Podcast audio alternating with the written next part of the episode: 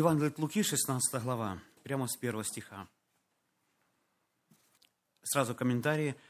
Когда вы читаете слова Иисуса, обращайте внимание, кому сказаны и в какой период. Это чаще всего ключ к пониманию текста. Иногда Иисус говорил народу, ученики слышали, иногда говорил ученикам, народ слушал, но иногда Иисус забирал учеников и говорил им отдельно – это была разная цель разным людям и в разной ситуации. Это ключ к пониманию. Сказал же и к ученикам своим. Один человек был богат и имел управителя, на которого донесено было ему, что расточает имение его. И призвав его, то есть управителя, сказал ему, что это я слышу о тебе? Дай отчет в управлении твоем, ибо ты не можешь более управлять. Тогда управитель сказал сам себе, что мне делать? Господин мой отнимает у меня управление домом. Копать не могу, просить стыжусь. Знаю, что сделать, чтобы приняли меня в домы свои, когда оставлен буду от управления домом. И, призвав должников господина своего, каждого порознь, сказал первому, «Сколько ты должен господину моему?» Он сказал, «Сто мер масла». Он сказал ему, возьми твою расписку и садись скорее, напиши 50. Потом другому сказал, а ты сколько должен? Он ответил, сто мер пшеницы. Он сказал ему, возьми твою расписку и напиши 80. И похвалил господин управителя неверного, что догадливо поступил, ибо сыны века сего догадливей сынов света в своем роде. Давайте больше представим эту реальную ситуацию, не сколько притчу, сколько реальную ситуацию человека, который сейчас находится многие. Итак, человек имел хорошую работу, он имел престижное положение, предсказуемое настоящее и будущее. Итак, в его жизнь вошли резкие перемены. Сегодня моя тема – преодоление кризиса, то есть это что-то врывается в нашу жизнь или в какой-то области нашей жизни и разрушает просто прежний уклад жизни или какой-то области жизни. Итак, вдруг ему говорят, ты уволен, давай документы, и ты отстранен от управления. И в данном случае от реальной зарплаты, своего будущего. И прошлое прошло, а будущее очень туманно. Мне очень нравится, как этот человек отреагировал. Интересный момент, что можно отреагировать по-разному – можно плакаться над прошлым. Знаете, некоторые люди долго плачутся над прошлым. Можно возмущаться настоящим, а можно шагнуть в будущее. Мы об этом подробнее будем говорить позже, но это принципиальный вопрос. Почему я взял именно эту тему? Я верю, что многие сейчас переходят, многие потрясения в жизни. Кризис – это потрясение. Кризис – это переломный момент – котором есть много потерь и приобретений. Повторю сейчас, кризис – это переломный момент. Это время потрясений. Оно может быть внешнее и внутреннее. Оно может вызвано самим человеком, обстоятельствами или даже Богом. Но это обязательно время потрясений, время перелома. В кризисе есть три вещи. Есть прошлое, настоящее и будущее. Есть прошлая жизнь, есть момент потрясений и будущее. Интересный момент, что прошлое уходит, момент кризиса. Настоящее мы должны с этим справиться, а будущее зависит полностью от того, как мы справимся с проблемой кризиса. Потому один и тот же кризис имеет разные результаты – и одна из главных причин, почему? Потому что люди по-разному его проходят. Итак, кризис – это переломный момент. Даже врачи говорят, когда человек очень заболевает, говорит, проходит кризисный момент, кризис болезни. Это тот момент, когда болезнь победит его, и он умрет, или, преодолевая болезнь, он выздоровеет.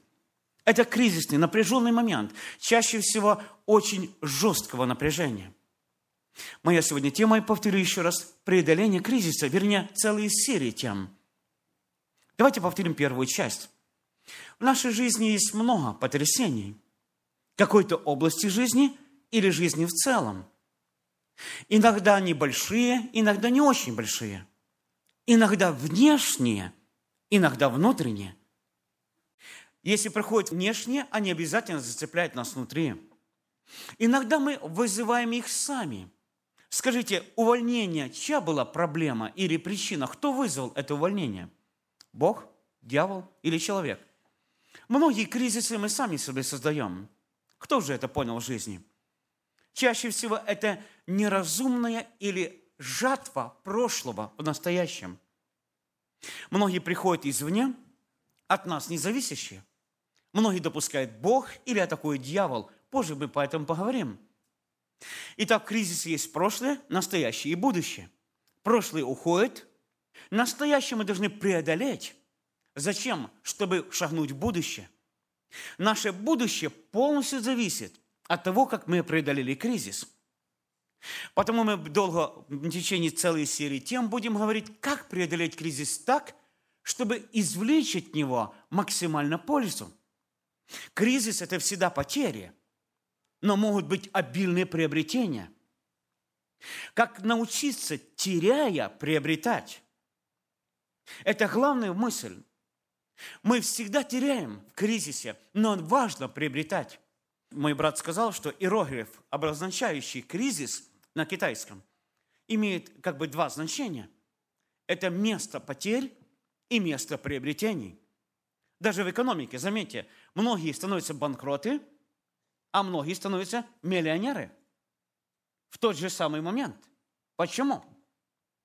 Одни научились терять, а вторые научились на потерях приобретать.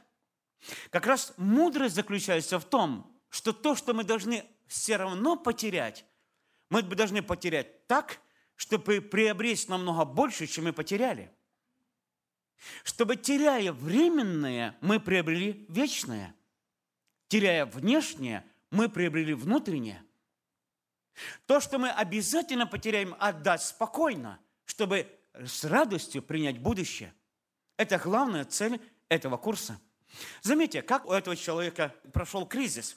Вы знаете, если бы он пришел ко мне на консультацию, я бы, наверное, ему сказал четыре вещи. И рассказал эту историю. Первое, я сказал ему, ты молодец. Заметьте, он не плачется над прошлым, а мог бы плакаться над прошлым. Долго-долго, возможно, всю жизнь. Ты знаешь, какая у меня в молодости была работа? Говорил он уже своим внукам. Знаете, кем дед был? И бабушка закрывала э, дверь и уходила, уже тысячный раз повторяет одно и то же. Встречали людей, которые плачутся над прошлым? Он мог бы всю жизнь плакаться над прошлым. Но он это не делает.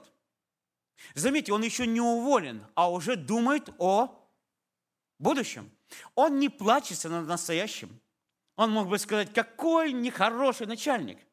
Это он виновен, это он меня довел. Это проблемы внешности. Он обвинял бы весь мир, чтобы оправдать себя. Или плакаться над собой, как над жертвой. Встречали людей сейчас, плачутся над собой, как жертвой? Они долго будут плакать. Но он сразу шагнул в будущее. Он сел, еще находясь в прошлом, подумал, что я буду делать завтра. И у него есть несколько вариантов. Вариант номер один – пойти копать. Не подходит. Вариант номер два – пойти с протянутой рукой. Стыдно. Вариант номер три – это интересный момент. Да, это хороший вариант. И он делал то, что делал всегда – обманывал. Он приглашает должников, дает им новые расписки и напоминает, не забудьте, я приду. Он вложил в свое будущее – он поступил ужасно. Я бы, наверное, повторил бы то же самое, что и хозяин его. Он его похвалил. За что? За то, что все время воровал и, уходя, еще прихватил максимум? Нет, нет, не так. Он похвалил его за дальновидность, за мудрость предвидеть будущее. Он не управлялся эмоциями, он управлял эмоциями. Он не управлялся обстоятельствами, он использовал обстоятельства. Он шагнул в свое будущее. Второе, что бы я ему сказал, знаешь, я хочу кое-что тебя научить. ты пролетел над кризисом и ничему не научился. Как врал, так и врешь. Как обманывал, так и обманываешь. Могу тебе предсказать твое будущее, что рано или поздно ты провалишься. Ты сам себе сеешь кризисы, и рано или поздно ты их не преодолеешь. Они тебя раздавят. Потому покайся хотя бы сейчас. И расписки, кстати, верни. Новые и возьми старые. Иначе в добро тебя это не будет. Конечно, я третий бы сказал то, что сказал Иисус. Я хочу тебя научить кое-что о законах, как планируется будущее. И что здесь говорил Иисус? Несколько вещей. Заметьте, первый он говорит, и я говорю вам, приобретайте себе друзей богатством неправедным, чтобы они, когда обнищаете, приняли вас в вечные обители. Давайте запомним какую-то одну важную истину. Когда мы проходим кризис, мы должны что-то терять. Некоторые вещи мы обязательно потеряем, а некоторые можем потерять. А некоторые можем потерять, чтобы что-то не терять. Так вот, Иисус говорил одну важную истину. Есть разные ценности, есть вещи, а есть отношения. Вам не трудно сказать вещи и отношения? Есть вещи, а есть отношения. Если вам нужно что-то потерять, теряйте что? Вещи, ценности, но не отношения – но не отношения. Но не отношения. По-другому, в самых трудных моментах не предавайте друзей. Не предавайте любимых. Не предавайте людей. Не сделайте заложниками самых дорогих людей и отношений. Это всегда дальновидно. Сколько людей, попадая в материальный кризис, иногда идут по головам, чтобы что-то сохранить. Если нужно потерять, теряйте то, что менее ценно. То, что имеет временное, временное, но не вечное. Сиюминутное, но не долговечное. Иисус говорил, первое, если у вас есть выбор между материальным и отношениями людьми, теряйте материальное, но сохраните отношения. Я повторю еще раз, я чувствую это в моем сердце. Сегодня многие семьи, преодолевая кризис, разваливаются – Почему они не поняли первый закон, который учил Иисус? Теряя материальное, не теряйте отношения. Вкладывайте в друзей. Вы знаете, как раз во время кризиса в нас проявляется все лучшее и худшее. Особенно по отношению к людям. Кто знает, о чем я говорю? Когда все рушится, и мы многие валимся, некоторые люди становятся на головы, чтобы подняться, а некоторые подают руки, чтобы подняться вместе – Запомните, тому, кого вы подали руки в кризисе, он не забудет эти руки никогда. Вы приобрели души. Это самое ценное, что только можно. И перед Богом, и перед людьми. Сегодня 60% семей, находящихся в кризисе в Америке, рушатся. Они не поняли первый закон. Если что-то должно разрушиться, то в последнюю очередь это души и отношения – Интересный момент, второе сказал Иисус. Чтобы они, когда обнищаете, приняли вас в вечные обители. Давайте запомним второй момент. Есть вещи, есть отношения или люди. Второе, есть временные вещи, а есть вечные ценности. Временные и вечные. И если нам нужно что-то терять, только не вечное. Сколько людей сегодня продают свою совесть, продают свою душу, продают свою святость, даже отношения с Богом, чтобы удержать то, что рушится. Это всегда неправильно. Потому Иисус Христос сказал, цените вечными вещами. Цените то, что составляет вечную ценность. Это всегда дальновидно. Третье, что он сказал, я прочитаю. Верный в малом во многом верен, а неверный в малом не верен во многом. Когда рушится все, нам кажется, по мелочам можно нагрешить. Но вы знаете, что и люди, и Бог замечает мелочи и учит нас на деталях. Он учит нас на деталях. И чаще всего именно детали привлекают людей к нам, и мы уважаем людей, или наоборот отталкивают. Иногда мы в принципе правы, но не в деталях. Бог обращает внимание на детали. И два последних пункта. Если вы в неправедном богатстве не были верны, кто доверит вам истинное – в другом переводе духовное. Вы знаете, моменты кризиса в нас проявляются все лучше и худшее. Мы бываем такие праведные святые, пока нас не потрясет. А когда трясет, лучшее и худшее проявляется. Я обратил внимание сегодня во время кризиса, сколько людей, которые, кажется, были незаметные, они в моих глазах выросли очень высоко. В минуте потрясения они проявили свои лучшие качества человечности, порядочности и духовности. И наоборот, в минуты потрясения сколько людей проявляется то, что мы никогда бы не ожидали от них видеть. Самое низкое – предательство, коварство и жестокость. Итак, Библия говорит, что неверный в малом, или который неверный в обычных вещах, он не может быть верным и в духовных. Вы знаете, мы часто стоим перед выбором. Есть наше и чужое. Есть наше и чужое. Как вы думаете, в минуте потрясения за что мы хватаемся? За наше или чужое?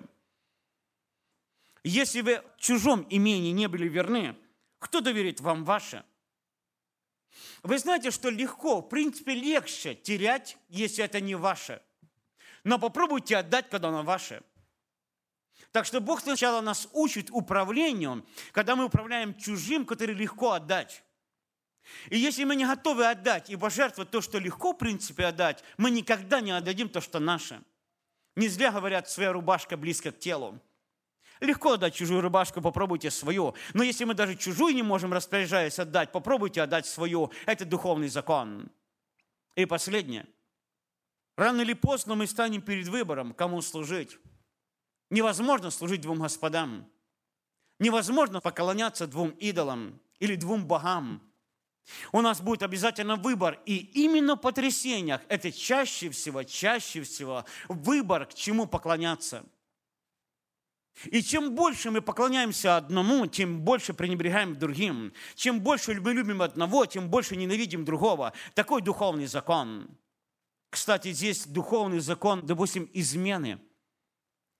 Чем больше муж или жена привязываются к другому, тем больше ненавидят своего. Чем больше уважают другого, тем больше презирают своего. Так что если в сердце начинаете презирать и ненавидеть, подумайте, кому вы привязались. Это духовный закон, который работает всегда. То же самое отношение к Богу. Если мы привязываемся к чему-то, мы обязательно автоматически охлаждаем к Богу. Если мы привязываемся к материальным, мы обязательно будем пренебрегать духовным. Мы имеем что-то вместо кого-то или вместо чего-то. Иногда, чтобы что-то дать, Бог должен что-то забрать. Иногда, чтобы что-то привязать, Бог что-то должен отрубить. Чтобы мы влюбились, мы должны что-то возненавидеть. Иногда, чтобы к чему-то привязаться, мы должны что-то оставить. Как раз кризис – это удар по отношениям. Это лучшее иногда, что нам нужно сделать.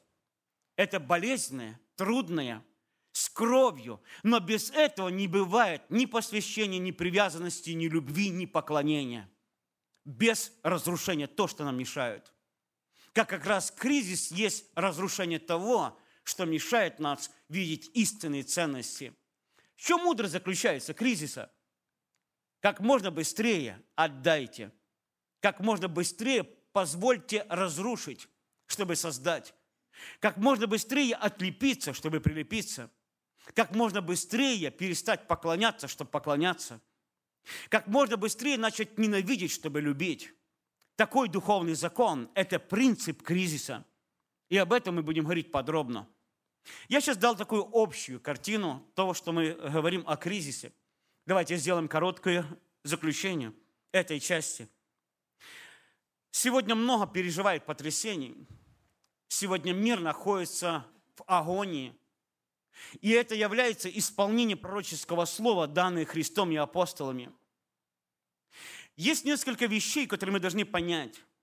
Первая истина. Мы живем в последнее время. Номер два. Последнее время связано обязательно с трудностями, переживаниями и потрясениями. Всему надлежит быть. Номер три истина, которую я хочу, чтобы мы хорошо понимали – Библия говорит, что один из признаков последнего времени должно быть потрясено то, что должно быть потрясаемо. Зачем? Чтобы оно изменилось и стало непоколебимым. Все, что должно поколебаться, должно поколебаться. И в этом есть, это болезненный процесс. Это очень больно, трудно, нам непонятно. Но есть у Бога благая цель. Первая цель, чтобы изменить колеблемое. Зачем? Чтобы стало непоколебимое. Почти всегда это временные ценности, чтобы стали вечными. Почти всегда материальные вещи или внешние стороны, чтобы стали духовные. И это есть момент кризиса. И последнее, самое главное. А время начнется кризисом, ударом и судом с Божьего дома. Аминь. Это духовный закон.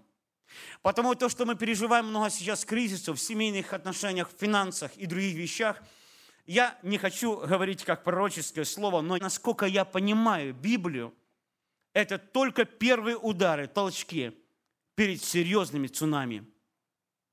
Потому я взял эту тему, чтобы подготовиться самому и те, которые меня слушают, к этим будущим ударам, которые сами по себе являются радостными, ужасными, прекрасными и благими, хотя очень болезненными. Многие вещи, они приходят независимо от нас. Мы должны на это реагировать. Я хочу, чтобы мы в этой серии научились многим вещам, как все преодолевши устоять, как позволить кризису не проходить долгие годы, а пройти как можно быстрее. Не просто пролететь над ним, как неверный управитель, ничего не научившись и не поменявший, а позволит, наоборот, ему сделать как можно больше боли, а значит перемен, а значит шагнуть в наше будущее. Итак, называть ли Библия минуты кризиса или другими именами или образами? Конечно же, да. Давайте возьмем несколько вещей. Послание Ефесянам, 6 глава. Если вам не трудно, откройте, пожалуйста, вместе со мной. Другие названия периодов потрясений – 6 глава с 10 стиха. Здесь апостол Павел называет этот переломный момент днем злым. День злой. Интересный момент, день – это не просто сутки. Это период, когда встречается много потрясений, трудностей, много негативного, много, так мы назовем, злого, трудного, разрушительного. И я хочу сказать, что это надлежит быть. Это не что-то странное. Это что-то естественное для этой проклятой земли. И апостол Павел учит нескольким вещам, и мы научимся. 6 глава, 10 стиха. Первое. Он говорит, к этому готовьтесь. Если вам не трудно сказать эту фразу, к этому нужно что делать? Готовиться. Мы позже к этому вернемся. Наконец-то, братья мои, укрепляйтесь Господом и могуществом силы Его. Первое. Укрепляйтесь Господом и могуществом силы Его. Второе облекитесь во всеоружие Божье, чтобы вам можно было, здесь говорится о будущем, ожидая будущего, было стать против козней дьявольских. Третье, что он говорит, что война, в которой мы втянуты, является духовной. И часто внешнее проявление – это чаще отражение внутренних или духовных реальностей. И дальше он говорит такие слова. Потому что наша война или наша брань не против крови и плоти, но против начальств, э, властей, против мироправителей тьмы века сего, против духов злобы поднебесных. И дальше он говорит, поэтому примите все оружие Божье, чтобы вы могли противостать день злой, это будущее, и все преодолевшую стоять и так дальше. О нескольких вещах он здесь говорит, я повторю. Первое, мы должны к этому готовиться.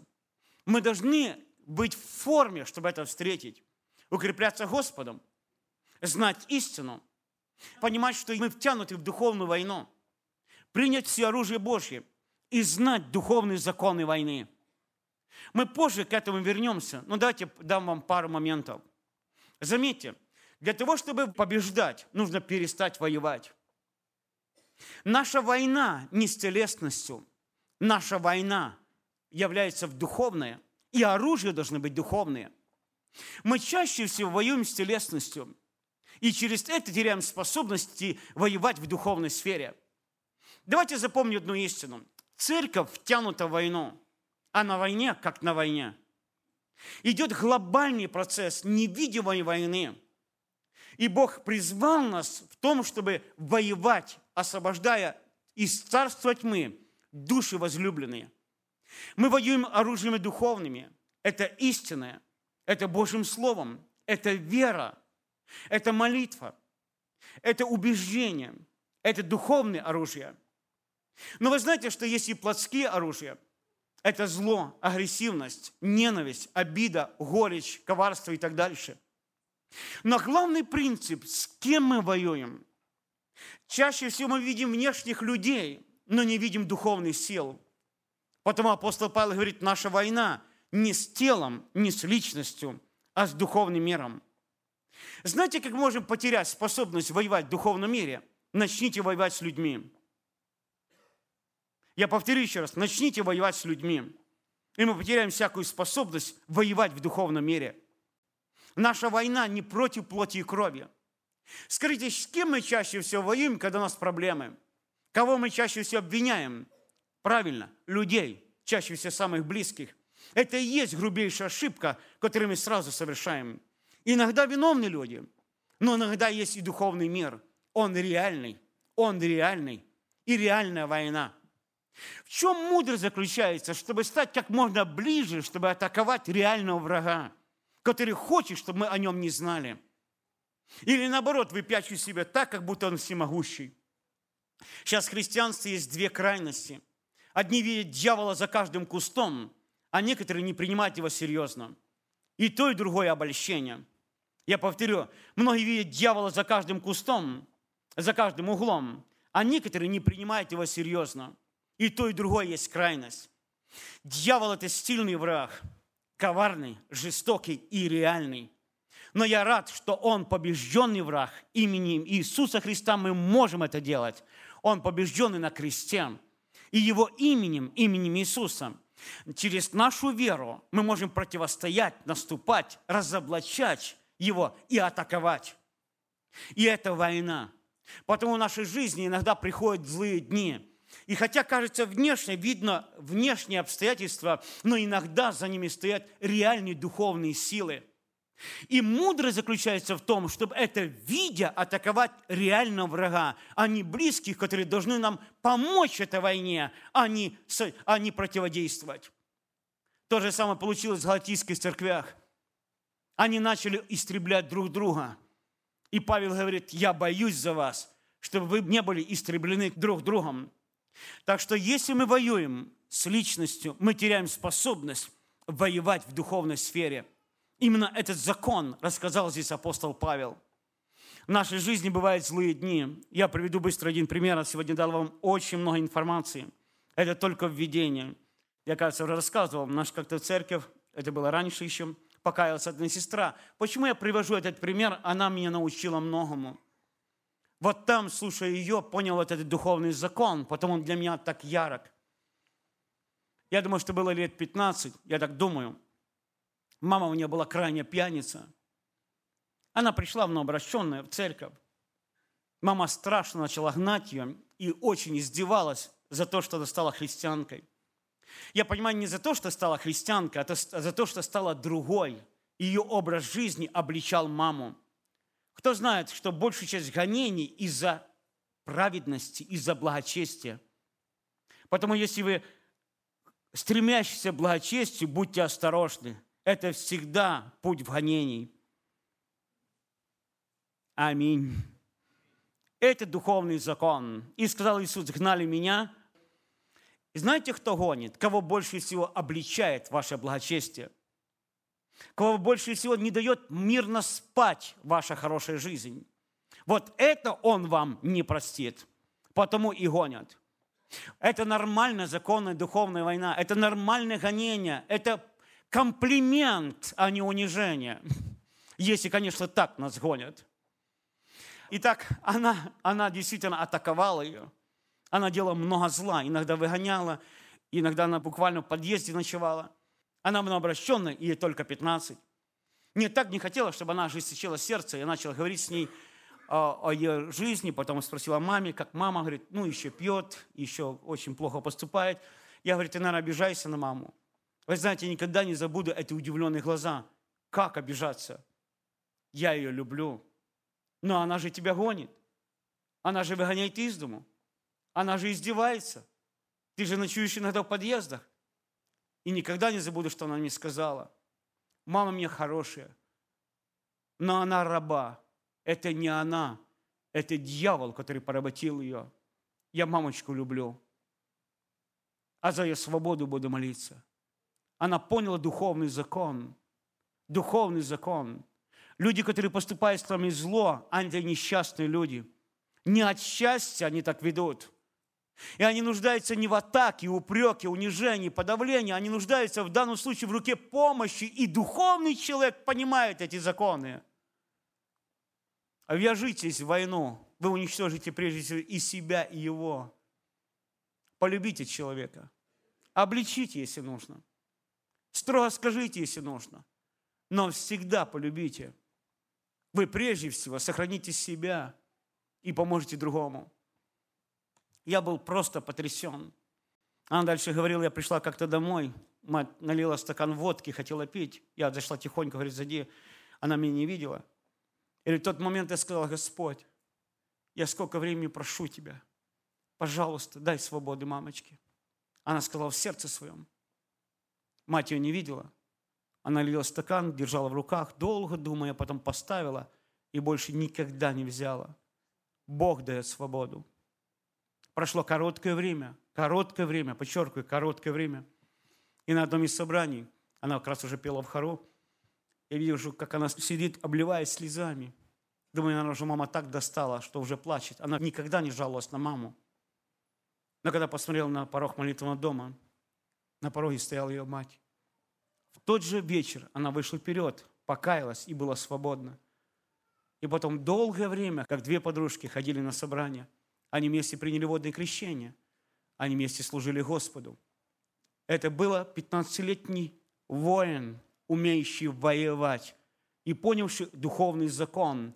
Наша война не с телом, не с личностью, а с духовным миром – Итак, апостол Павел говорит о злом дне. Знаете, в чем зло этого дня? Что иногда мы не знаем истины и законы, и мы сами себе усугубляем то, что могли пройти с легкостью. один из самых главных вещей, которые мы усугубляем свою проблему, мы воюем с личностями и через это разрушаем и себя, и их.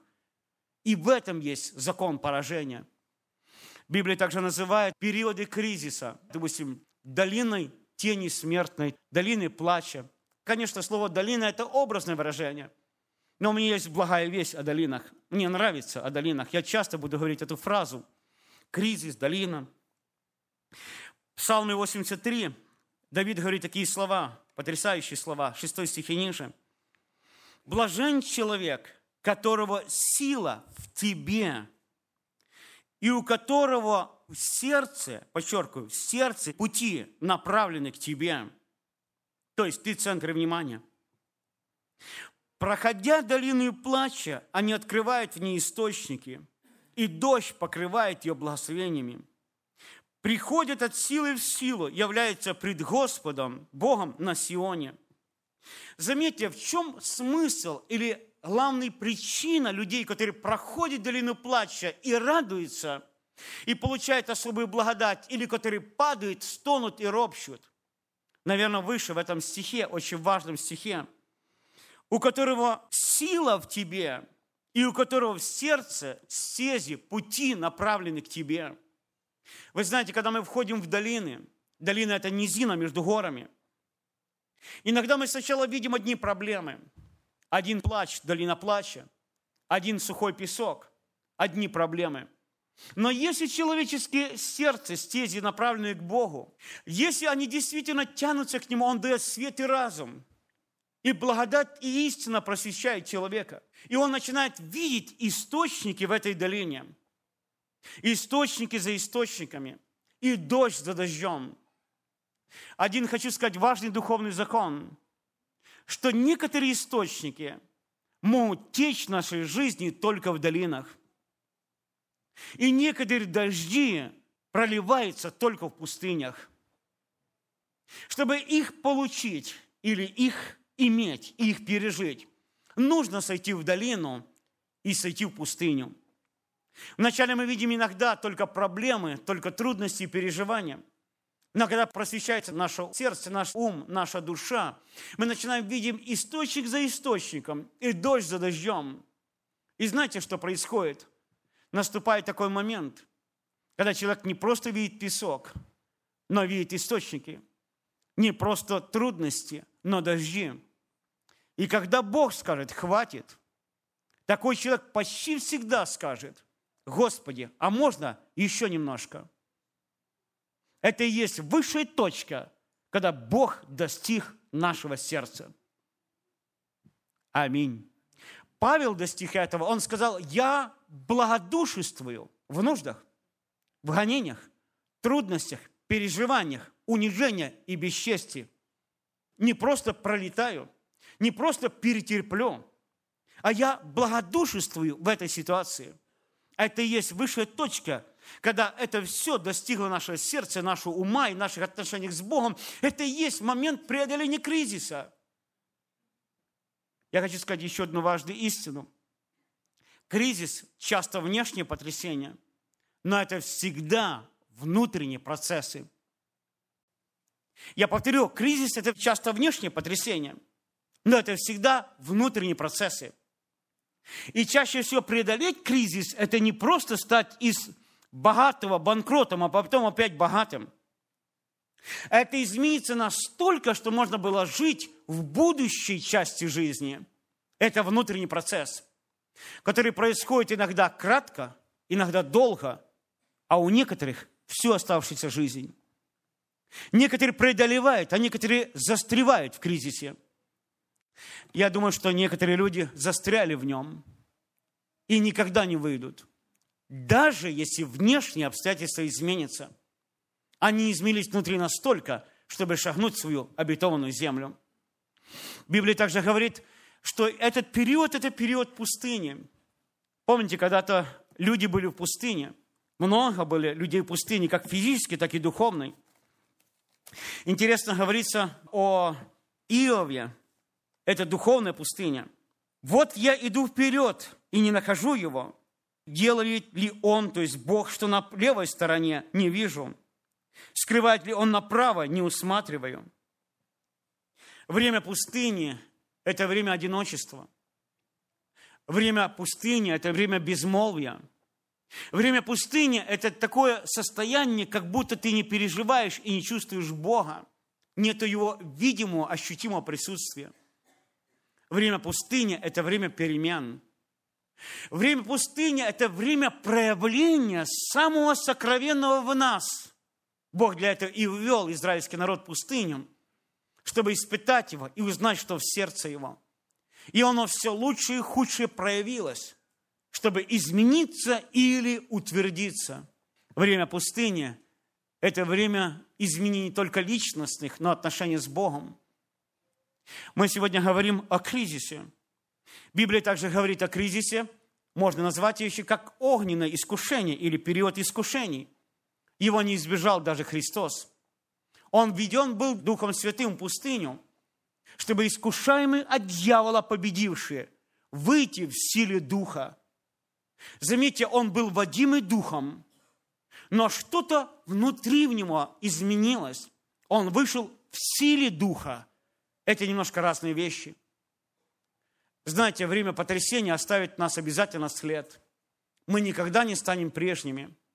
Мы станем или лучше, или хуже, или мягче, или тверже, или сокрушенней, или упрямей, или ближе с Богом, или дальше от Него, или сострадающие, или безжалостные – время кризиса нас изменит. Поэтому я хочу в этой серии много говорить, как работать в команде с Богом, чтобы достичь Божьих целей для этого периода. И в заключение, мы говорили, это время долины. Интересный момент, что долины бывают между горами. Чаще всего мы сходим в долины после высоких подъемов или перед ними – а чаще всего то и другое. Время долины ограничено горами, потому не всегда так бывает. Бог есть наш Бог сезонов. Есть сезон сеяния, есть сезон жатвы, есть сезон холода, есть сезон зноя, есть сезон собирать, есть сезон разбрасывать, есть время строить, есть время разрушать, есть время мира, есть время войне, есть время спокойствию, есть время тревоги, есть время радости, есть время печали. И никогда мы не познаем глубины радости, не выйдя с долины печали. Потому в заключение я хочу что-то вас попросить. Повернитесь к соседу и скажите одну фразу. Не всегда так будет. Я хочу послужить тем сегодня, и церковь готова, наверное, послужить друг другу. Вы же сказали, не всегда так будет. Если вы в славе, не забудьте, что дальше. Если в мире, всякое может быть. Если в потрясении, не всегда так будет. Одно в нашей жизни должно быть постоянным – перемены –